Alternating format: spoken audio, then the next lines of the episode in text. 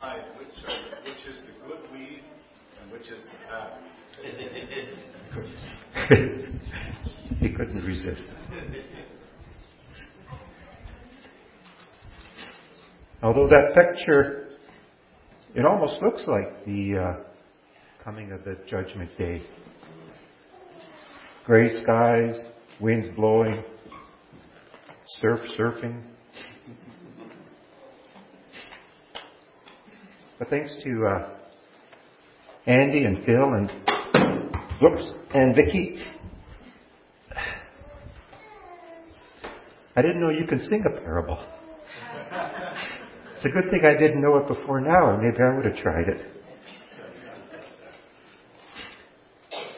But last week, Bruce spoke on the parable of the sower, the first of eight parables that are in Matthew chapter 13. And this week I'm speaking on the parable of the weeds. The next parable in the chapter. The next parable in the chapter that we have after the sower is indeed the parable of the weeds.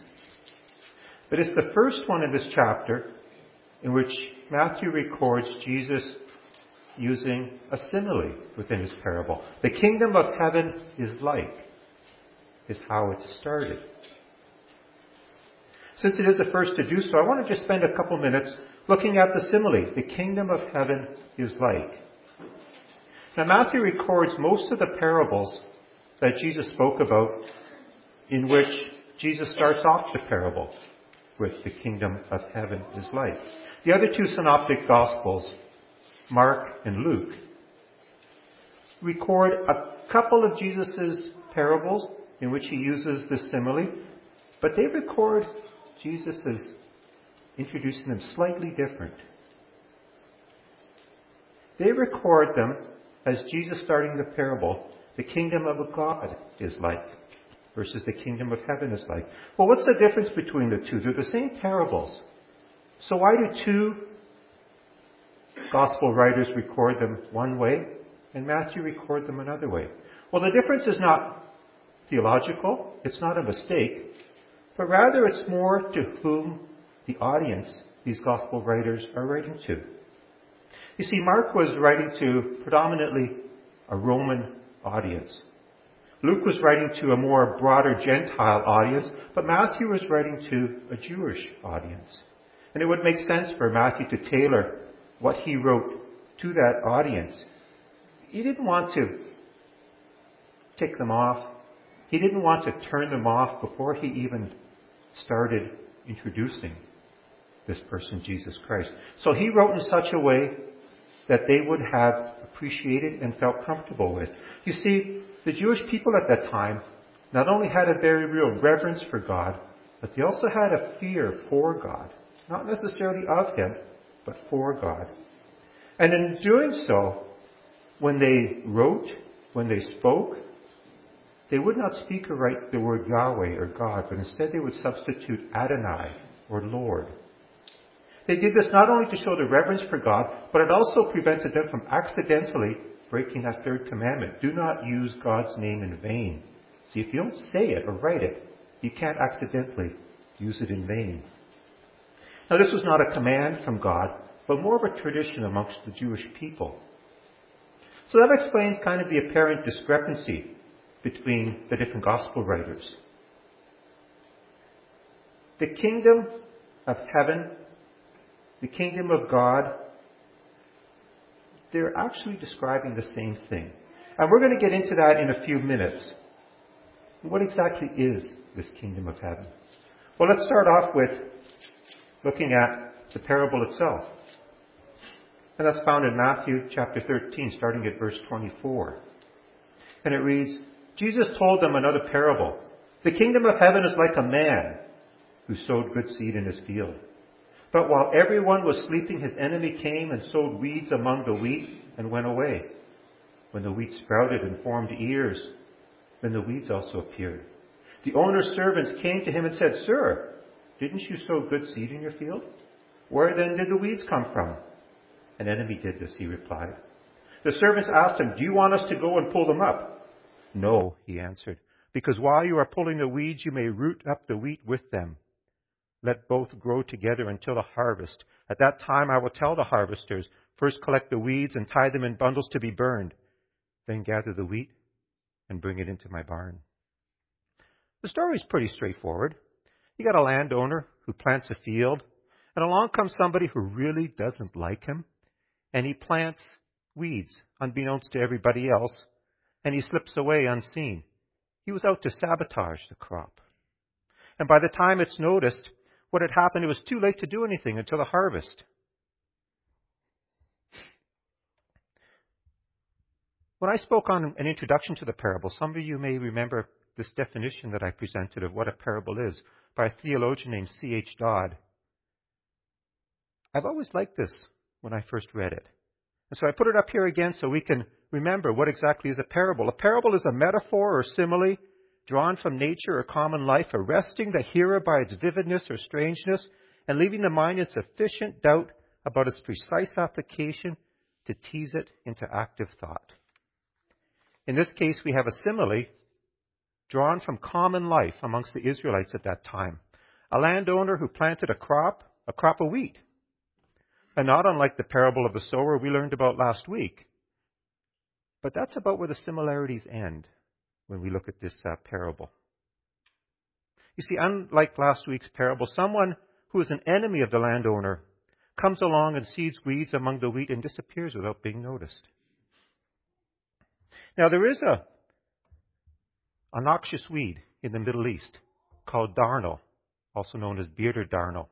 The unique thing about this weed is that as it grows, it looks exactly like wheat until the heads of grain come out. When they're in their early growing stages and they're simply looking like grass, they look a lot alike and it's almost impossible to tell them apart. It's not until the grain heads appear that you can tell them apart. And in this picture, the uh, darnel is on the left and the wheat is on the right. And in this parable, that's when the servants would have noticed the difference already. But by that time, the roots are well established on both plants, and they're intertwined, intermingled with each other under the ground. And you start pulling up one, and you're going to at least damage, if not pull up, the good crop with it. Now, anyone listening to Jesus as he told this parable would have had probably this weed in mind. And certainly any farmers listening would have probably nodding their heads in agreement with just how obnoxious this noxious weed was if it gets into their crops. Even if those hearing Jesus' parable did not understand the heavenly meaning, they would have certainly understood the earthly implications of the grain as the, the uh, grain in the darnel can be poisonous. It's better to let the crop ripen and separate the two at harvest than it would be to try and separate them mid growing season. But Jesus was doing more than just telling a farming story. The vividness or strangeness of the story left the disciples' mind in sufficient doubt about its precise application to tease them into active thought, and they asked Jesus to explain this parable. Now, as I started preparing for this message, and I saw that not only do I have a parable to speak on, but I've also got Jesus' answer to that parable. And I thought, I got this made. This is going to be easy. I could put my feet on the desk after a little while and I've got a sermon all ready to go. But just as it is with a lot that we read in the Bible, Jesus answers the questions, but new questions come to mind. And those I struggled with. But let's take a look at Jesus' explanation of this parable to his disciples. Continuing on in Matthew chapter 13 at verse 36. Then he left the crowd and went into the house. His disciples came to him and said, Explain to us the parable of the weeds in the field. He answered, The one who sowed the good seed is the, is the Son of Man. The field is the world, and the good seed stands for the sons of the kingdom. The weeds are the sons of the evil one, and the enemy who sows them is the devil. The harvest is the end of the age, and the harvesters are angels. As the weeds are pulled up and burned in the fire, so it will be at the end of the age. The Son of Man will send out his angels, and they will weed out of his kingdom everything that causes sin in all who do evil. They will, be throw, they will throw them into the fiery furnace, where there will be weeping and gnashing of teeth. Then the righteous will shine like the sun in the kingdom of their Father. He who has ears, let him hear. So here's the explanation of the parable. Jesus explained that while he is the landowner, he is also the one who planted the crop. See, I grew up on a farm, and by the time I was in my late teens, I had operated every single piece of equipment on that farm except for one the planting equipment. That was my father's job. That was my father's responsibility. He took that seriously. He calibrated that equipment before the start of the planting season, and he was the one who planted the crop. That's what it meant to him. I operated the equipment to prepare the field, to till the soil, to fertilize the crop once it had uh, um, sprouted, and I operated every piece of equipment to harvest the crop. But to plant the crop was my father's responsibility in his field. Now, here's where we get into what the kingdom of heaven is. Jesus, Jesus explains that the kingdom of heaven is the world. You see, we're not talking about the upper heaven, if you want to call it that, the heavenly heaven where Jesus now resides, seated at the right hand of his Father. Jesus was talking about his kingdom here on this earth which we are still a part of right now.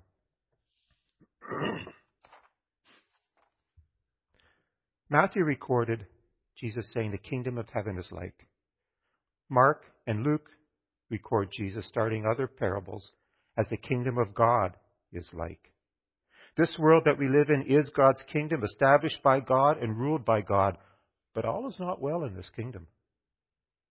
Now, some have interpreted the kingdom of heaven, the kingdom here on this earth, as being only the church. But I think it makes more sense to take the more literal look that the kingdom Jesus was talking about is the entire world, of which the church is a part of that we're in today.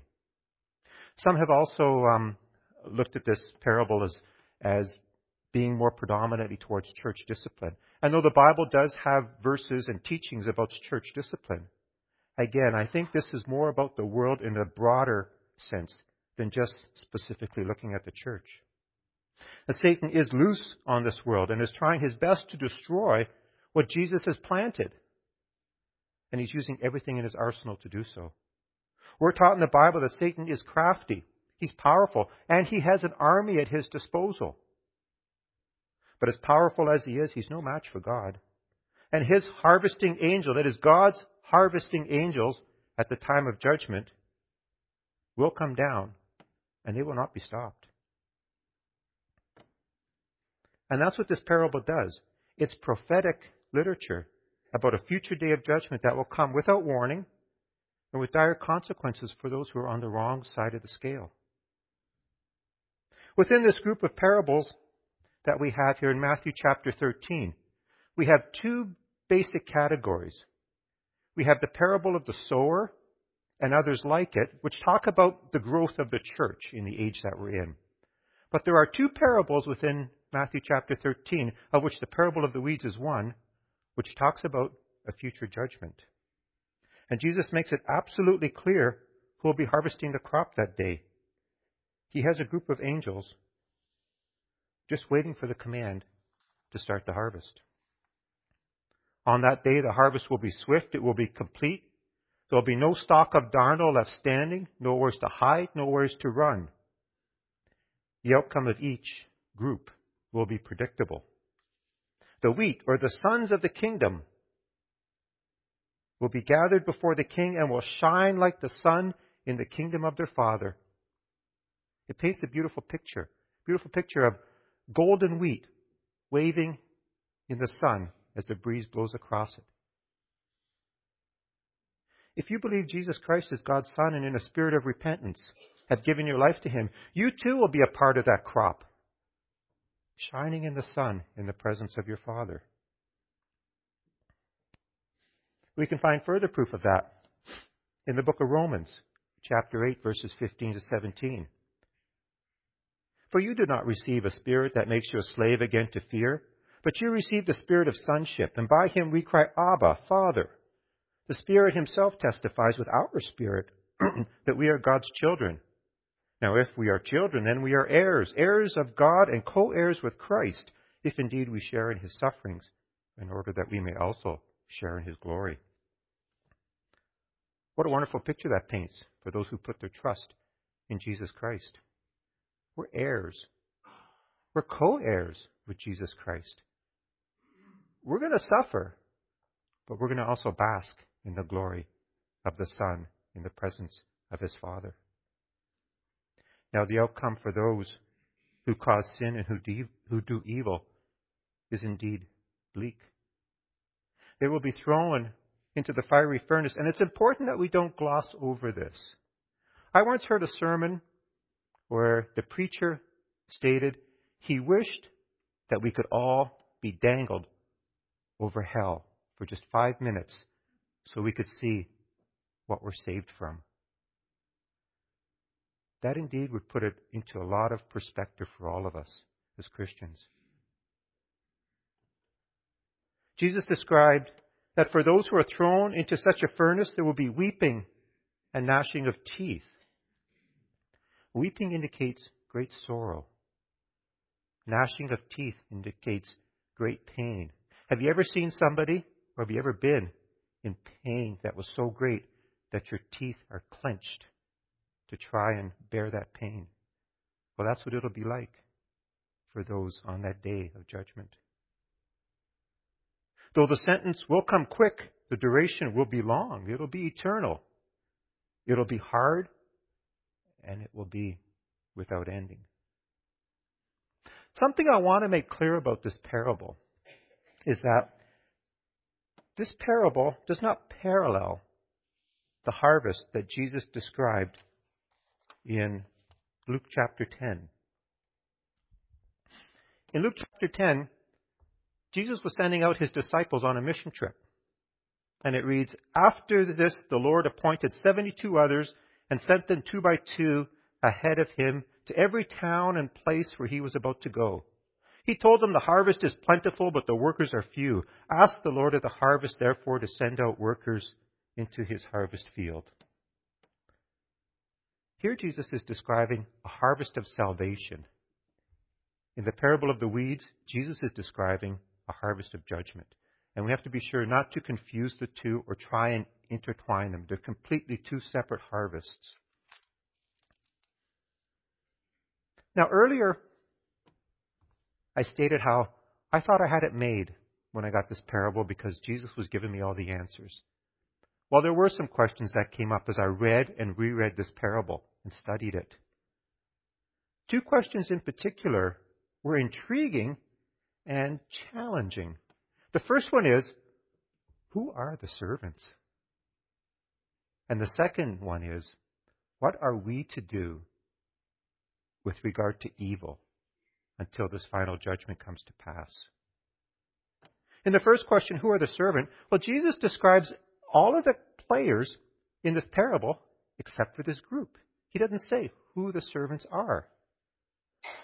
And as I thought about it, I thought, well, we're described as being servants. Are we the servants? But then I thought, we can't be the wheat and the servants at the same time. So I kind of ruled out that explanation.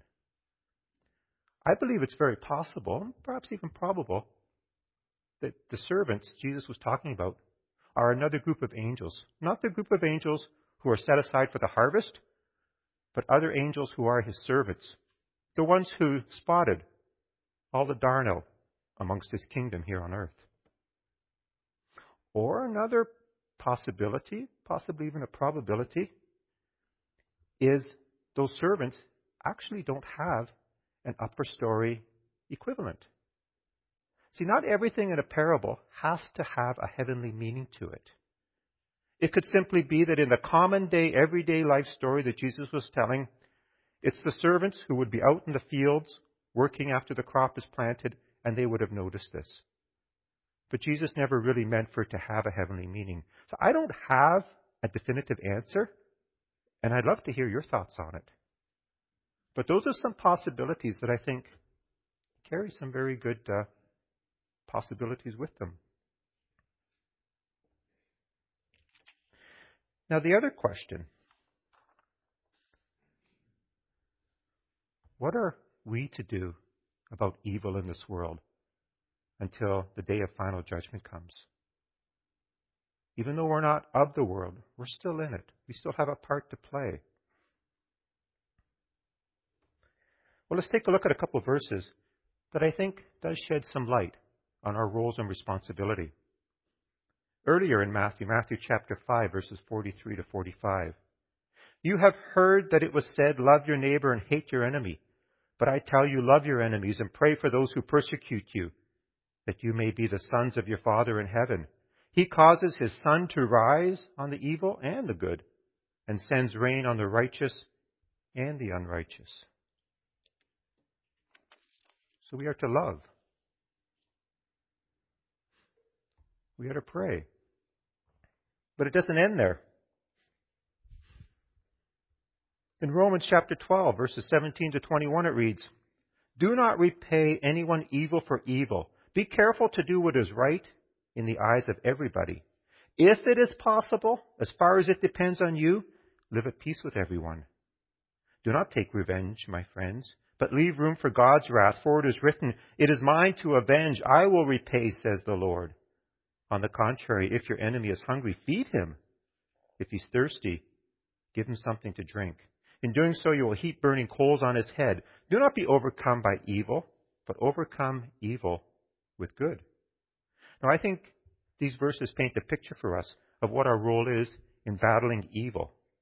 We are to pray for those who are considered our enemies. We are to love them. We have to understand that evil exists in this world because God allows it. Evil has not overcome God, but for a period of time in God's plan, evil will exist amongst us. Why he allows evil to exist, that's a whole series of sermons, and I'm not going down that road today. But in our opposition to evil, we have to make sure that we are not using evil ourselves to overcome evil. See, Paul, in addressing the Romans, he stated that uh, if it is possible, as far as it depends on you, live at peace with everyone. There are times in the world's history when that's not possible. There are times when powers of evil are so strong that opposition, even from Christians, has to be a part of the everyday world. But during our opposition to evil, we are warned not to be vengeful. That's what the people of the world. And I see this in a lot of movies or entertainment shows that you start to see more and more as time progresses. The heroes are cheered on for getting their revenge on somebody who's wronged them. But that's not our role. That's not our responsibility. As part of the Beatitudes, Jesus stated, Blessed are the peacemakers, for they will be called sons of God. There was a time in history, just after the Second World War, 1948, in the spring of May,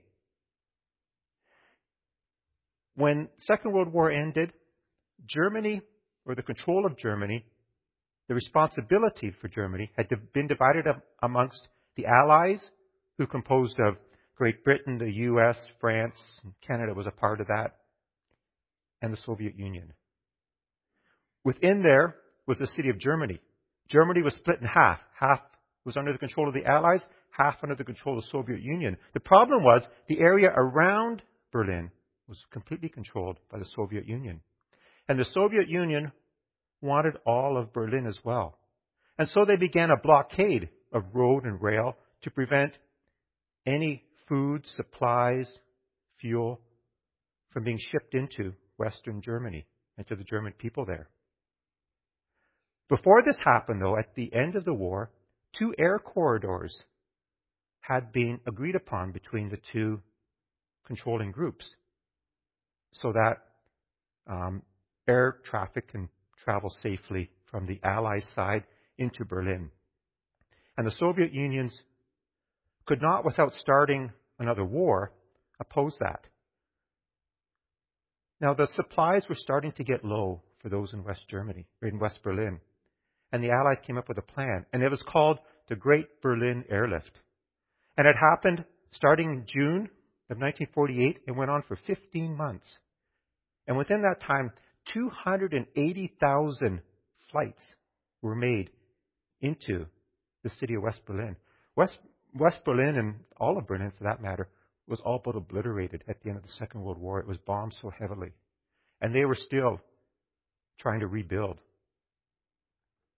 But they were also just trying to survive. Now, here you have the Allies, who just three years earlier were bitter enemies with the Nazi regime and the people of Germany. And they were fighting in a war for which some wondered if there would be an end. But the Allies had 280,000 mercy flights bringing food, bringing drink, milk, coal in the wintertime, all for a people who were once considered their enemies. Here's the example that we need to look to as well. We need to look to that example that we need to love those who are considered our enemies. We need to feed those who are considered our enemies. We need to clothe those who are considered our enemies. We can't show God's love unless we love our enemies. We were all once enemies of God before any of you accepted Christ as your Savior. We were all His enemies, but God loved us so much so that He clothed us in majesty. He feeds us the bread of life. He gave us His Son, Jesus Christ.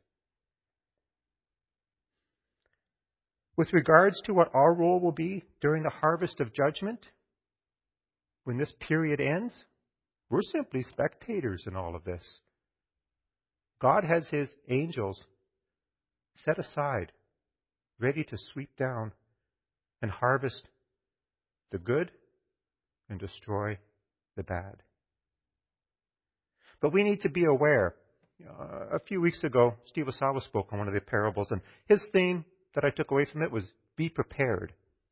I'm simply presenting today that we need to be aware of what's going to happen. And in being aware, we are to warn those around us. We are to those, warn those around us of what is coming, and we do this knowing full well that some will listen, some will not listen, and some will be the darnel, the evil ones, those who cause evil. But before we can do any of this, we have to examine our own root system. And I want to close with, I guess, the encouragement. It's not a warning, but it's an encouragement for all of us to examine our own root systems. Are we really,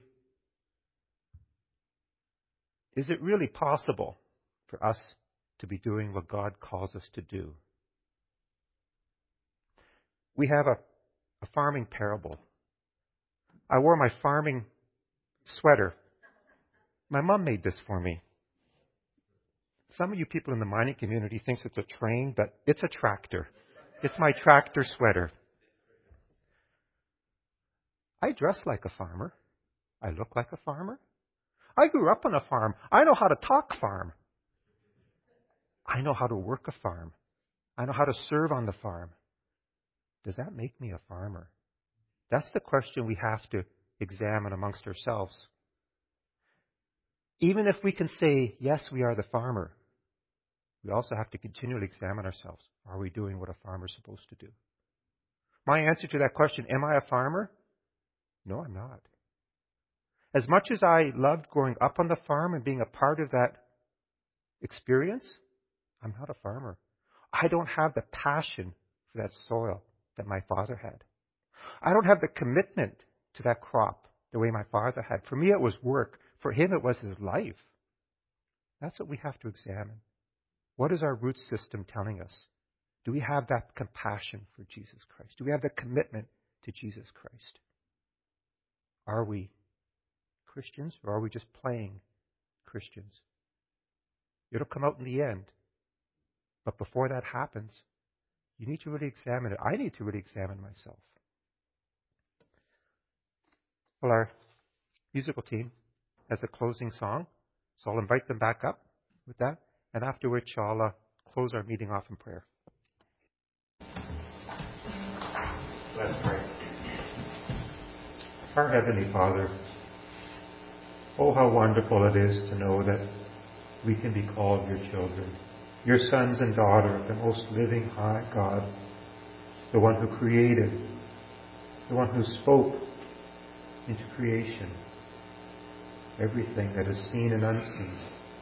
For by you we have breath, by you we are sustained, and by you someday, for those who call you Lord and Savior, we will see you face to face. We will be able to bow down, worship you, and in person cry out, Abba, Father, to you. And you will respond with joyful. You will respond, full, respond with wonderful love and affection back towards us. For you have loved us, and because you have loved us first, we ourselves can love.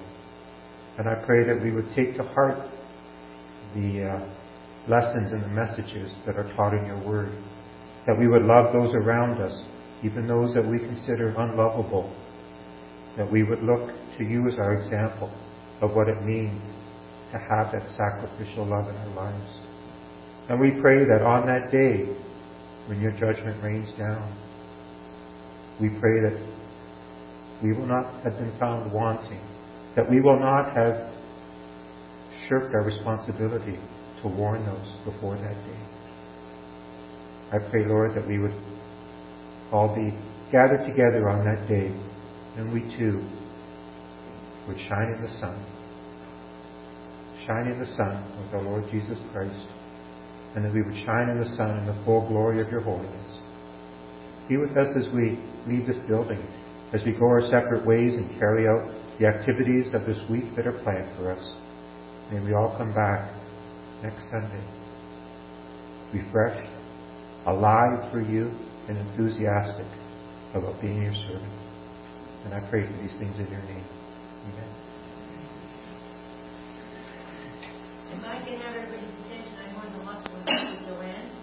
I'm going to get a card from